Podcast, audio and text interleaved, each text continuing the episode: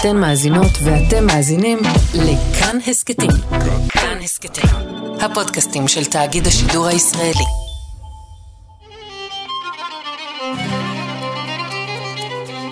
אתם מאזינים לכאן מורשת.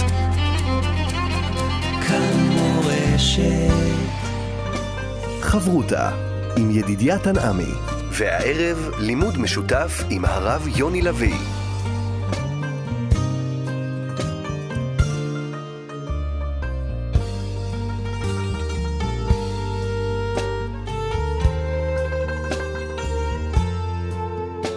שלום, כאן מורשת, חברותא לימוד משותף עם רבנים ואנשי חינוך בנושא תנ"ך, הלכה ואמונה. הערב אנחנו לומדים אמונה יחד עם הרב יוני לביא, מראשי ארגון קהלים ורב במרכז ברקאי, כאן ליד המיקרופון, ידידיה תנעמי. שלום לך, הרב יוני לביא. שלום ידידיה, ערב טוב, מאזינים ומאזינות יקרים. אנחנו רוצים אה, לפתוח בעניינים של התקופה הזאת. יש לנו אה, ממש בקרוב את תשעת הימים, כאשר יום ראש החודש הוא יום מאוד uh, מיוחד, יום הפטירה של אהרון הכהן. הזדמנות uh, ללמוד על אהרון ביחס הזה של התקופה, של מריבות, מחלוקות. הוא היה אוהב שלום ורודף שלום. אפשר להגיד שאהרון זה התרופה לחורבן של חודש אב.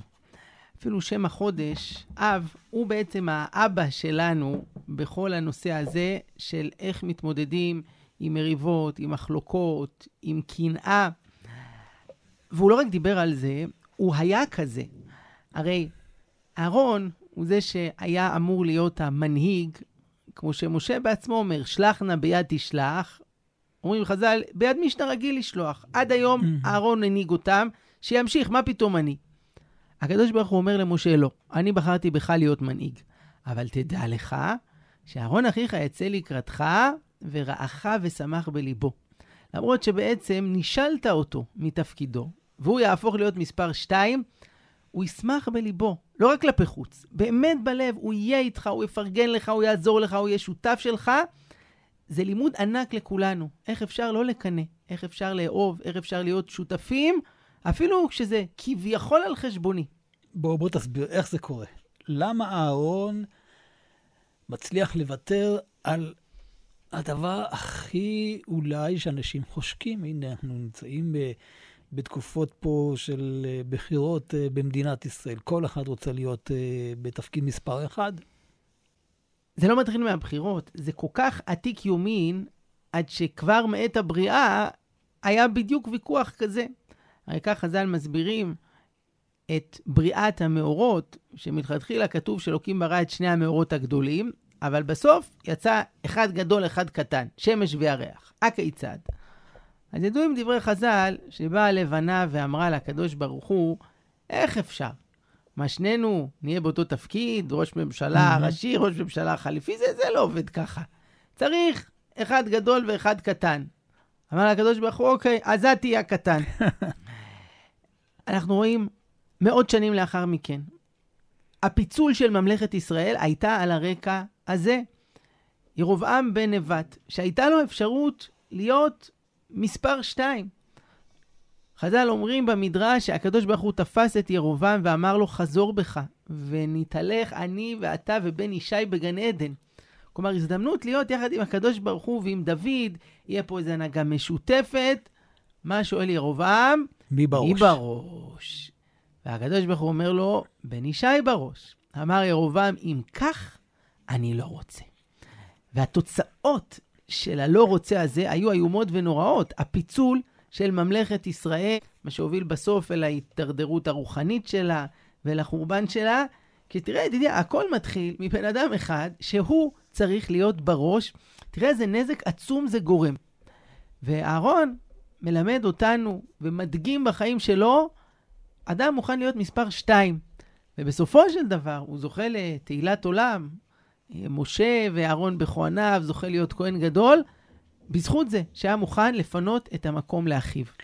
אז בואו ניקח רגע אולי את הצד הנוסף, למצוא עוד דוגמה נוספת למי שהיה מוכן לוותר, והייתה לו את ההזדמנות הכי טובה בעולם כיורש. אני מדבר על יונתן.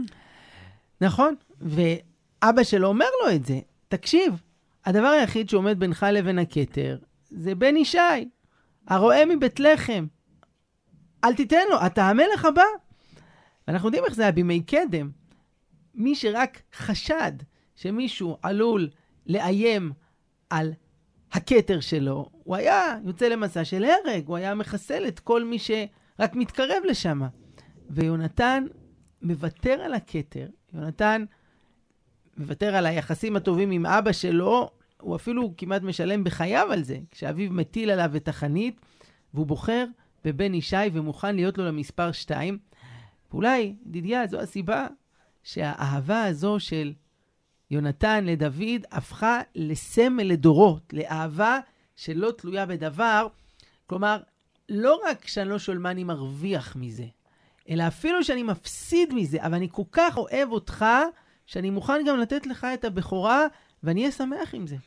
אז כאן אנחנו מדברים על אה, התמודדות אה, כמעט שווה בין שווים. זאת אומרת, אה, מלך מול מלך, ומי יהיה ככה בסופו של דבר הנבחר. אבל לפעמים הוויכוח הוא ויכוח של היררכיות. זאת אומרת, סליחה, אני בתפקיד יותר ממך, אז למה שאני אה, אוותר לך? אתה צריך לבוא ולכבד אותי. אה, למשל, זה קורה הרבה למשל בטקסים, כן? כל כך דואגים לסדר של הנואמים, כדי שאף אחד לא ייפגע. או למשל, כשמוציאים ספר ויש שם דברי ברכה או הסכמות מכל מיני רבנים, אז כותבים, הם פורסמו לפי סדר א', ב', או לפי סדר קבלתן. כדי שחלילה לא ניכנס פה להתחשבנויות. רגע, למה הוא ראשון, ולמה אתה שם אותו שלישי והוא אחרון? טוב, אז זה חבל שצריך להיכנס למקומות האלו. אבל בכל זאת, זה כן עניין של כבוד שכן צריך לשמור עליו, לא? צריך להיזהר לא לזלזל באף אחד. ויחד עם זאת לזכור שהכבוד הוא מגיע משמיים. מי שרודף אחרי הכבוד, אז הכבוד בורח ממנו. אם אנחנו מאמינים שהקדוש ברוך הוא נותן לכל אחד את המקום שלו, את התפקיד שלו, את השליחות שלו, ממילא, להיות מספר שתיים זה, זה באמת להיות מספר אחת, כי אם זה התפקיד שלי, mm. אז בזה אני מספר אחת. מה אני ביחס למישהו אחר, זה לא באמת חשוב. אה, אדרבה, אם אני אשתלט בכוח על התפקיד שלו, אז יצא שאני מספר אפס, בגלל שאת כן. השליחות שלי אני לא עשיתי. ואדם שמאמין בשליחות, אדם שמאמין בהשם, ממילא קל לו יותר לשחרר, לאפשר, והוא גם מרשה לעצמו לפרגן ולכבד למישהו אחר, כי אף כבוד שהגיע למישהו אחר, זה לא גורע בגרם אחד מהכבוד שהיה אמור להיות לי, כל אחד, השליחות שלו והכבוד שלו. אבל לפעמים זה כן גורם, ולכן אנשים אה, כן מתעקשים. זה מה שקרה בסופו של דבר עם אה, בת יפתח, שלצערנו הרב אה, הפסידה. זה באמת דוגמה שנותרה לדיראון עולם, לזכר מה קורה כששני אנשים לא מוכנים לוותר על הכבוד שלהם, וכל אחד אומר, הוא ילך אליי, הוא יבוא אליי, ואותה נערה שילמה את המחיר, אבל יש כאן שיעור גדול לכולנו. עזוב, יותר משחשוב כמה. לייקים, כמה פעמים השם שלי הוזכר בכותרת הראשית, השאלה, כמה טוב הבאתי לעולם, כמה הייתי אני, כמה מילאתי את השליחות שהקדוש ברוך הוא זימן לי, בסופו של דבר, אני ארגיש שלם יותר עם עצמי, ושמילאתי את יהודי, אם אני אחפש את מה שנכון לי, ולא איך אני ביחס לאחרים. אז יש פה נקודה מאוד, אה, מאוד חשובה, כי דיברת על כך שאדם צריך בסופו של דבר להרגיש שמה שהוא זה הוא, והוא נמצא במרכז שלו, וזה המספר אחד. הוא לא צריך להיות תמיד את הדשא של השכן הירוק, כן? אבל מה קורה כשנמצאים במערכת, כן? שהיא למשל מערכת זוגית. אז פה בעצם יש פה שניים שהם אותו דבר. איך אתה מתייחס למציאות הזאת? אני לא אשכח חופה שנכחתי בה לפני שנים, והרב אמר שם לחתן, אתה יודע, אומרים שחתן הוא כמו מלך, אבל כמה זמן הוא מלך? שבוע, חודש, שנה? התשובה היא, אתה תהיה מלך כל זמן שתתייחס לאשתך כמו מלכה. אני חושב שזה המסר גדול לזוג הצעיר ולכולנו. אוי ואבוי, אם אנחנו נמצאים בתחרות, בהתחשבנויות, וכל אחד מנסה להרים את עצמו על ידי זה שהוא מנמיך את השני. הפוך. אני תמיד מאחל לזוגות שהלוואי שיום יבוא והתינוק שלכם יעיר אתכם בלילה, ואז במקום שכל אחד יתקע מרפק בשני ויגיד, נו, תקומי, הבן שלך בוכה, הבן שלך בוכה, הפוך, כל אחד יגיד לשני, עזבי, את לא קמה, אני אקום אליו. ויגיד לו, לא, אתה תישן ואני אקום אליו. כשכל אחד ממליך את השני, זה בעצם הופך אותו למלך או למלכה. ודרך אגב, גם ביחסים בין האדם לבין אלוקים. היה אפשר לחשוב שהמחלוקת בין התפיסה הדתית לתפיסה האתאיסטית, זה שהתפיסה הדתית שמה את אלוקים במרכז, והתפיסה האתאיסטית שמה את האדם במרכז. אבל זה עמוק מזה. התפיסה הדתית האמיתית היא שאם אני שם את אלוקים במרכז, זה גם מה ששם אותי במרכז. כיוון שאני נברא בצלם אלוקים, ואנחנו זוכים להיות שותפים עם הקדוש ברוך הוא בתיקון העולם, אז דווקא בזה שאני מייקר ומעריך את השני, זה גם מרים אותי למקום הנכון והגבוה שלי. חברותה עם ידידיה תנעמי חברותה כאן אה, במורשת, חברותה באמונה, יחד עם הרב אה, יוני לביא.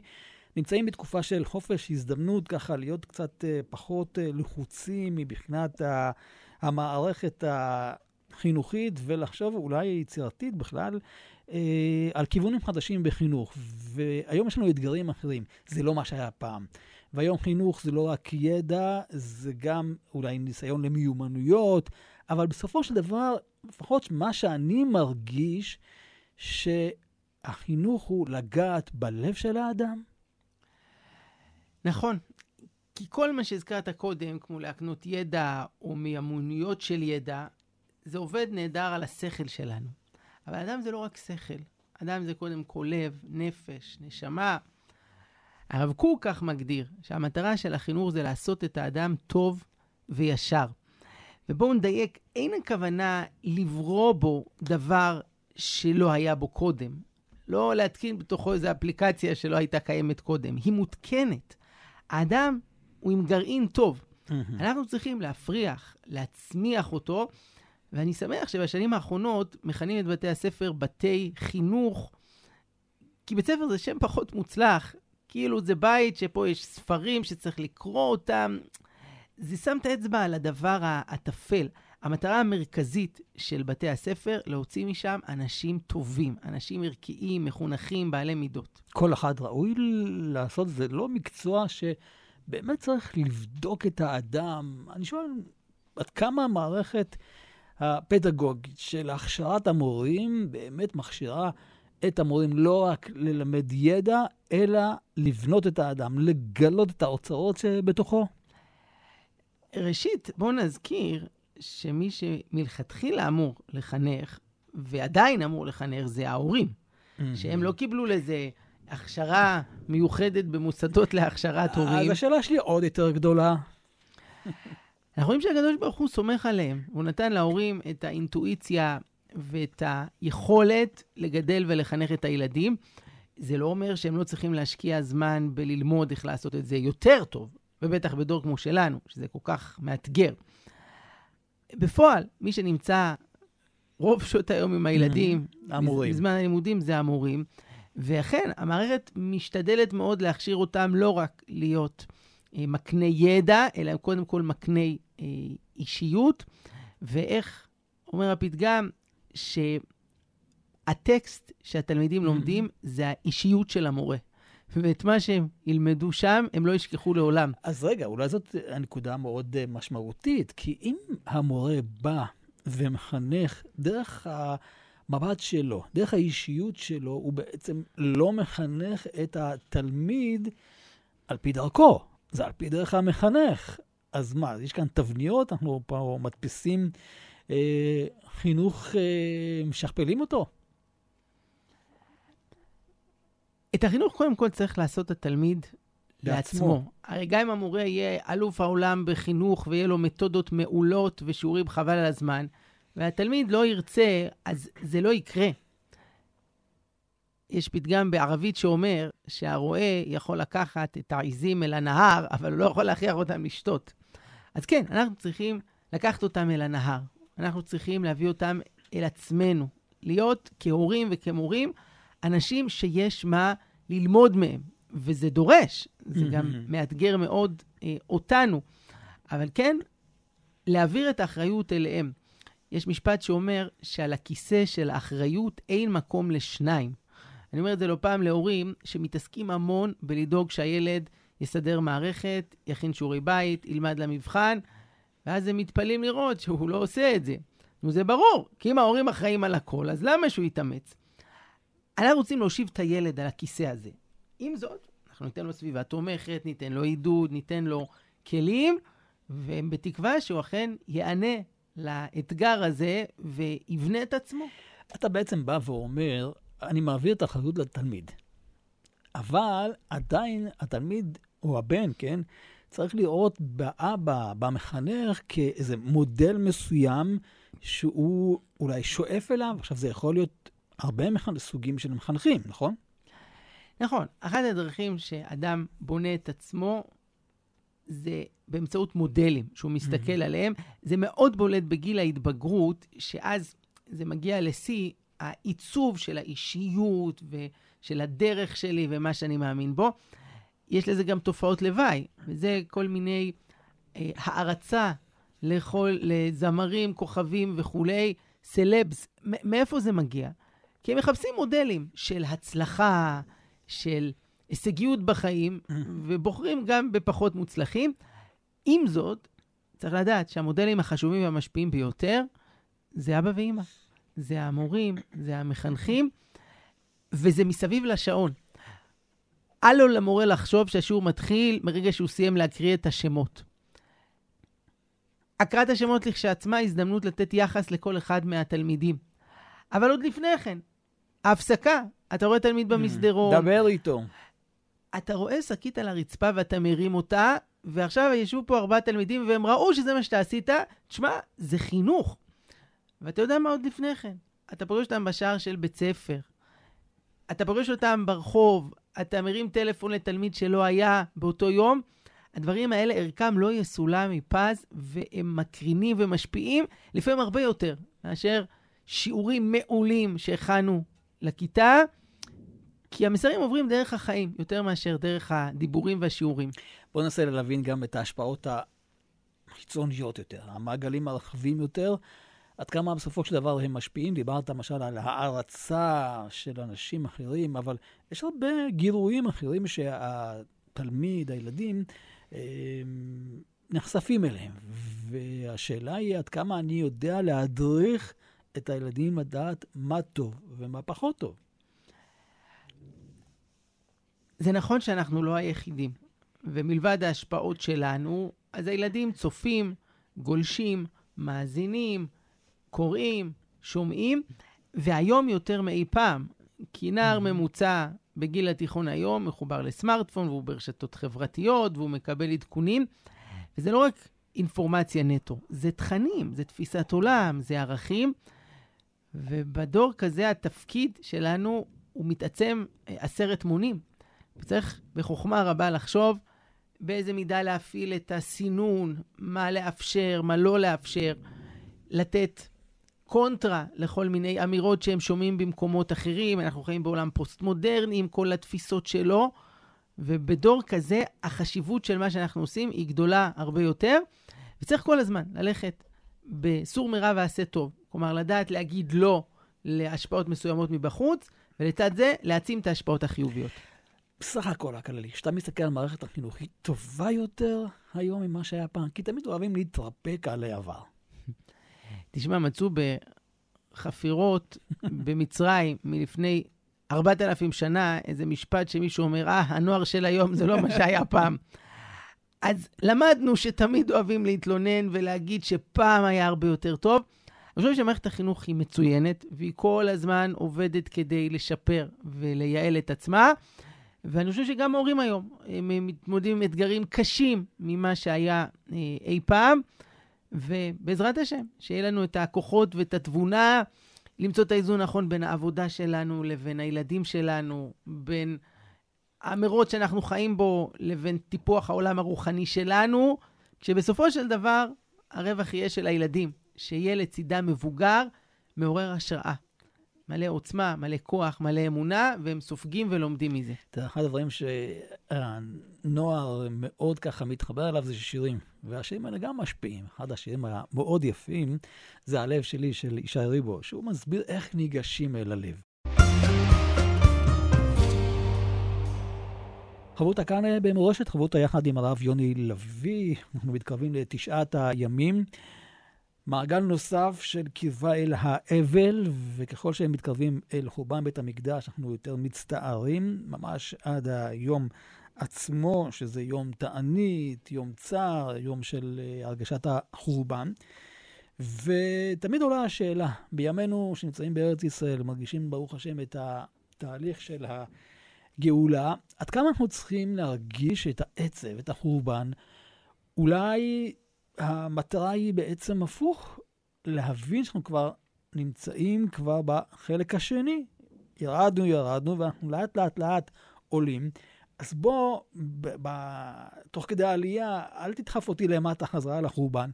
בוא תדחף אותי קדימה, בוא נתקן את מה שעוד צריך לתקן, אבל לא דרך צער ובכי על מה שהיה, אלא יותר של תיקון.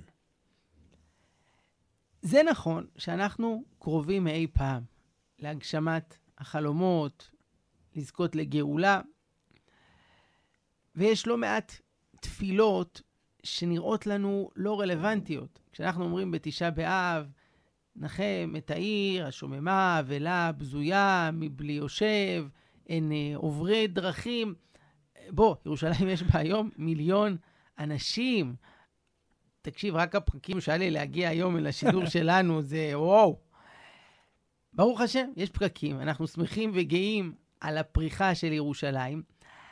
יחד עם זאת, זה שכל כך טוב לנו, ובאמת, ידידיה, אנחנו חיים בגן עדן, אחת התקופות הטובות בהיסטוריה של עם ישראל, מבחינה ביטחונית, מבחינה כלכלית, מבחינה רוחנית, זה עלול לגרום לנו להסתפק בזה. ולכן אנחנו חייבים את יום תשעה באב ואת הימים הקודמים לו, כדי להזכיר לעצמנו שלא הגענו אל המנוחה ואל הנחלה. ואסור להסתפק במה שיש לנו, כי כמה שהגענו, והסבים שלנו היו מקנאים, היו חולמים להיות במציאות הזו, יש לנו עדיין להתקדם יותר מזה. אני אשאל, האם הסיפורים, האם האירועים שקרו בתקופת החורבן, אתה רואה שהם חוזרים על עצמם גם בימינו, וצריך ללמוד על מה שהיה אלינו לימינו. זה מה שאומרים חז"ל, שכל דור שלא נבנה בית המקדש בימיו כאילו נחרב. וכשחז"ל טורחים לספר לנו על דברים שהיו פעם, זה לא רק מחיבת ההיסטוריה, אלא מהידיעה שההיסטוריה חוזרת על עצמה. ואם אנחנו לא נתקן את שורשי הקלקול, אז אותו חומר נפץ שהחריב אז את ירושלים, עלול לעשות את זה שוב. בואו ניקח לדוגמה את הסיפור שהוא הידוע ביותר, כל ילד בגן מכיר, על קמצא ובר קמצא. אותו ירושלמי עשיר שעורך מסיבה, רוצה להזמין את החבר הטוב, המשרת שלו מזמין בטעות את השונא הגדול, והוא זורק אותו שם מכל המדרגות, אותו אחד הולך ומלשין, ובסופו של דבר, הדבר הזה מעורר כעס מהשלטון הרומאי ומגיעים לחורבן. זה נשמע אה, סיפור אה, מעניין, אה, מעורר מחשבה, אבל מה הקשר שלו אלינו?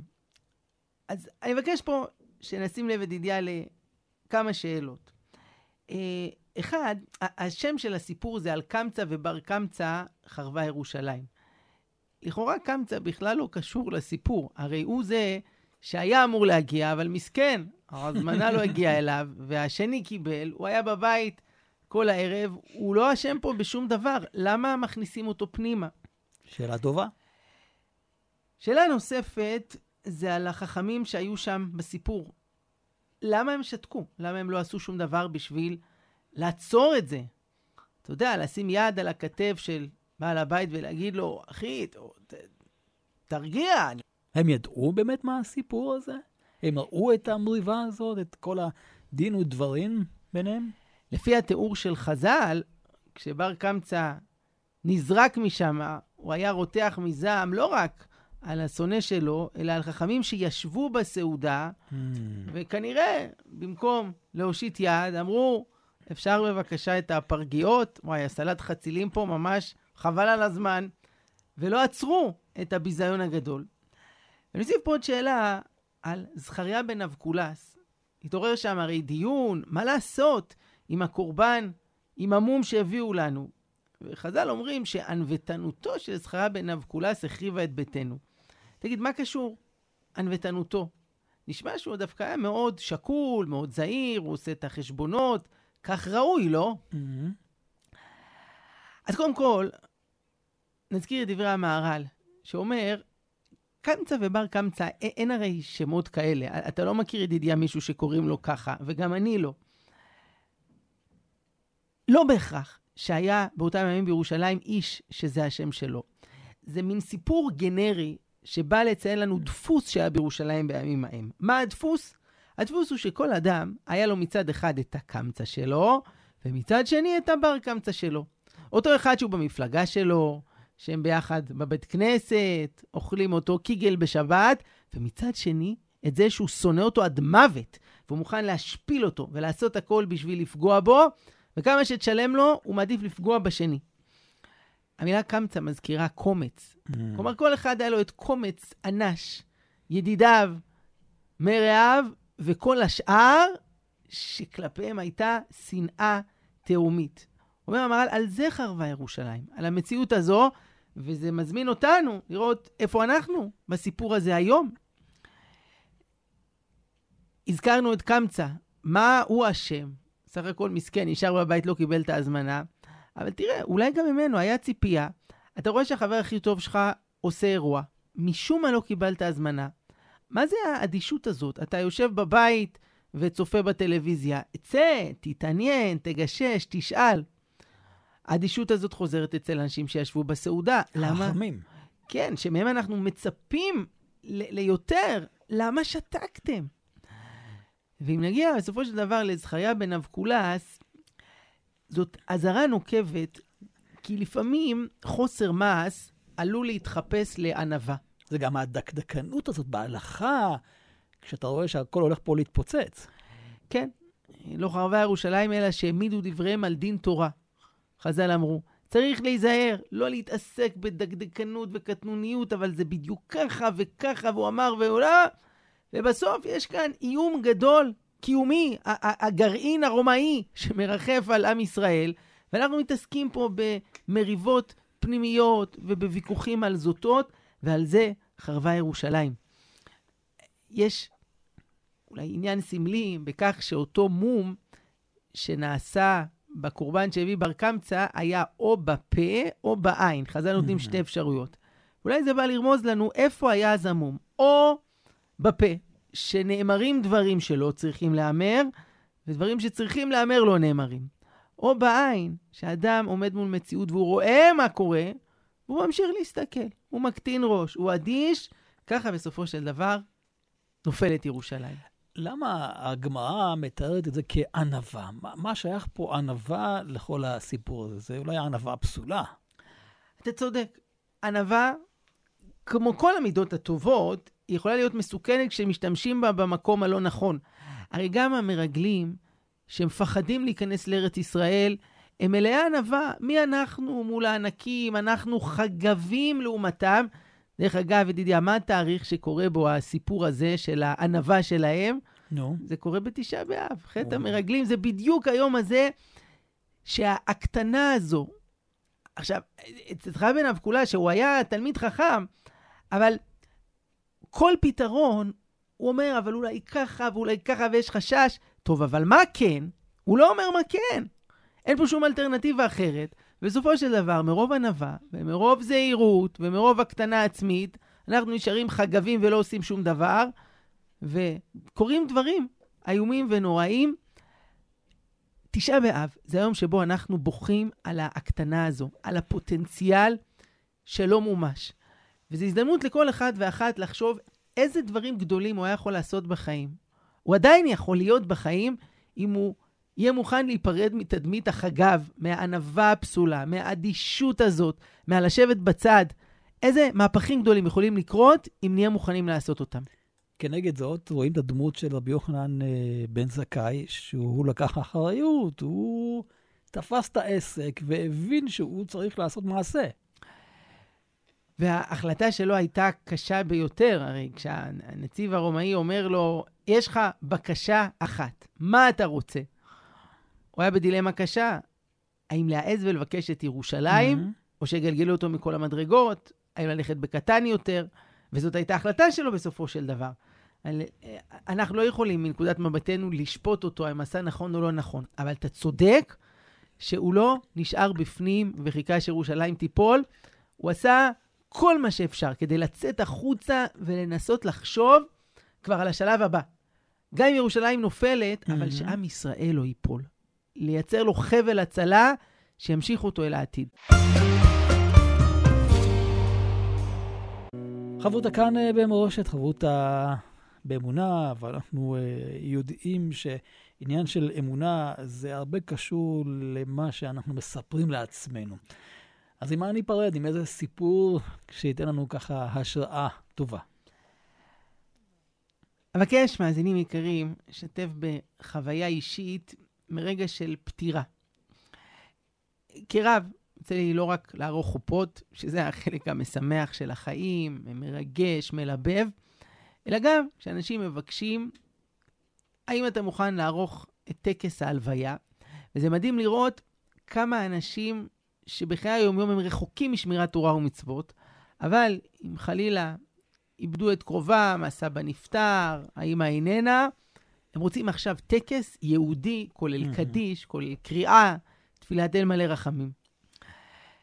וכשאני מגיע לטקס כזה, אני מחפש להוסיף משהו מהמקום היהודי, מהמקום המאמין, שייתן להם כוח. אני לא אשכח, אישה שהתקשרה וביקשה שנערוך את ההלוויה של אבא שלה, נפטר בפתאומיות מהתקף לב. והיות שאני לא מכיר את הבן אדם, אני צריך משהו שאני יכול לכבד אותו במילותיי, מה, מה להגיד עליו. אז קבעתי איתה, ניפגש כמה דקות לפני שכולם מגיעים, ותספר לי על אבא. ואני מגיע, והיא עומדת שם ולצידה שתי אחיותיה, ואני שואל אותה, את יכולה להגיד איזה משהו שמאפיין אותו, אה, משהו ספר עליו? אז אחותה הצעירה אומרת, תשמע, אבא שלנו היה אוהד שרוף של הפועל חולון. אין, הוא לא היה מפסיד משחק, איך הוא היה שואג שם ומעודד את השחקנים. אמרתי לעצמי, אוקיי, אוקיי, בוא, מה, מה, מה עוד היה מאפיין את אבא? אז האחות השנייה אומרת, תשמע, הוא היה בשלן ברמה בינלאומית. המוסק העגל שלו, זה היה סוף הדרך, השכנים היו מלגקים את האצבעות. אני אומר לה, כן, יפה, יפה. עוד משהו שאתם יכולות לספר על אבא? ואז הראשונה אמרה, תראה, אימא שלנו נפטרה כשהיינו ילדות קטנות. ואבא גידל אותנו לבד. במשך שנים הוא היה בשבילנו כמו אבא ואימא ביחד, במסירות מטורפת. בזכותו אנחנו מה שאנחנו. Mm. אמרתי לעצמי, או, oh. בינגו. כי הפועל חולון זה נחמד, ומוצק העגל זה טעים. אבל בסופו של דבר, כשאנחנו מסתכלים במבט של נצח, אז אל, אלו הדברים. איזה מין אבא הוא היה? אז למה הבנות זכו קודם כל את הסיפור של הפועל, של האוכל, ולא דווקא ברגע הזה שנפרדים מאדם גדול, לא זוכרים משהו שהוא יותר חשוב. אתה היית צריך לחלוב אותן. תראה, גם הדברים החיצוניים mm. והשוליים האלה, אם נחפור עמוק, אנחנו נמצא בהם איזושהי נקודה. נקודה. הבישול שלו, זה, זה מבטא את האכפתיות, הוא רוצה שיהיה להם טעים, שיהיה, אם עכשיו אימא איננה, אז לפחות שהם לא ירגישו שעכשיו חסר להם אה, לאכול, ויש מטבח ובישולים והכול. ויחד עם זאת, אני רציתי להדגיש את הנקודה המהותית. מה יזכרו בסופו של דבר. בדיוק. כי אף אחד לא כותבים לו על המצבה בכמה מסעדות יוקרה הוא אכל, וכמה פעמים הוא היה mm-hmm. באירופה, וכמה כסף הוא הרוויח. זה לא מה שחשוב. השאלה איזה בן אדם הוא היה, האישיות שלו, המידות הטובות, הטוב שהוא הביא לעולם. מעבר לזה, אני חושב שכאנשים מאמינים, יש לנו מתנה גדולה לתת לאנשים שעומדים מול המוות, יצא לראות את זה בהלוויה של אישה קשישה מעולי חבר העמים. וזו הלוויה כל כך מצומצמת, שתבין ידידיה, לא היה לנו מניין להגיד קדיש, כי היא נפטרה, בעלה נפטר מזמן ברוסיה, היה לה בן אחד, ולא הייתה בת אחת. והיה שם עוד איזה שכנה שהגיעה, זהו, היינו שם איזה שישה, שבעה אנשים. והם היו שבורים, כי הסבתא הייתה איתם בבית בחמישים שנה האחרונות, היא הייתה כמו, כמו אימא בשביל הנכדה. והם באו מרוסיה, שם היה השקפת עולם קומוניסטית, אתאיסטית, שאז, אם אדם מת, אז... נגמר. כן, כי, כי מה יש? יש גוף, אין גוף, אז אין שום דבר יותר. אמרתי להם שם, תראו, האמונה היהודית היא שאדם זה לא רק גוף, אדם זה קודם כל נשמה. וגם כשהגוף נטמן באדמה, הנשמה ממשיכה הלאה, למקום טוב יותר, אל השלב הבא, תחת כנפי השכינה. וכל הטוב הזה שסבתא השפיעה עליכם והקרינה, ימשיך להקרין בלב שלכם, והיא אוהבת אתכם, והיא תזכור אתכם, ואתם אותה. ותשמע, הסתכלתי על העיניים שלהם, וראיתי שמשהו נדלק. נגעת בנקודה. כן, שוב, זה, זה לא אני, זה האמונה שלנו בתור יהודים, אין באמת אפשרות למות. כי מה זה אדם? אני מדבר אל מישהו, אני מדבר אליך. מה אני מדבר? אל, אל, אל הגבות, אל, אל השפתיים, אני מדבר אל הנשמה, אני מדבר אל האישיות.